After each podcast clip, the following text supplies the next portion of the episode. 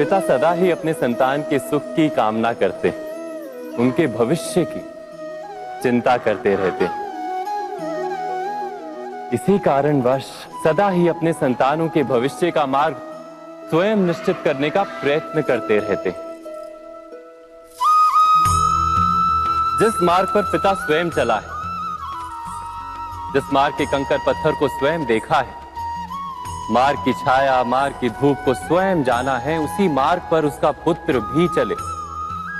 यही इच्छा रहती है हर पिता की।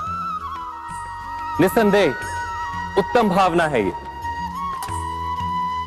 किंतु तीन प्रश्नों के ऊपर विचार करना, हम भूल ही जाते हैं।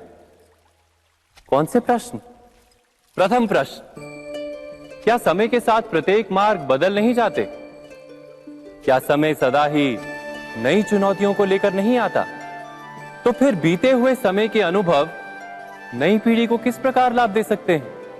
दूसरा प्रश्न, क्या प्रत्येक संतान अपने माता पिता की छवि होता है? हाँ संतानों को संस्कार तो अवश्य माता पिता देते हैं, किंतु भीतर की क्षमता, भीतर की क्षमता तो ईश्वर देते हैं। तो जिस मार्ग पर पिता को सफलता मिली है विश्वास है कि उसी मार्ग पर उसकी संतानों को भी सफलता और सुख प्राप्त होगा? तीसरा प्रश्न, क्या जीवन के संघर्ष और चुनौतियाँ लाभकारी नहीं होती? क्या प्रत्येक नया प्रश्न एक नए उत्तर का द्वार नहीं खोलता?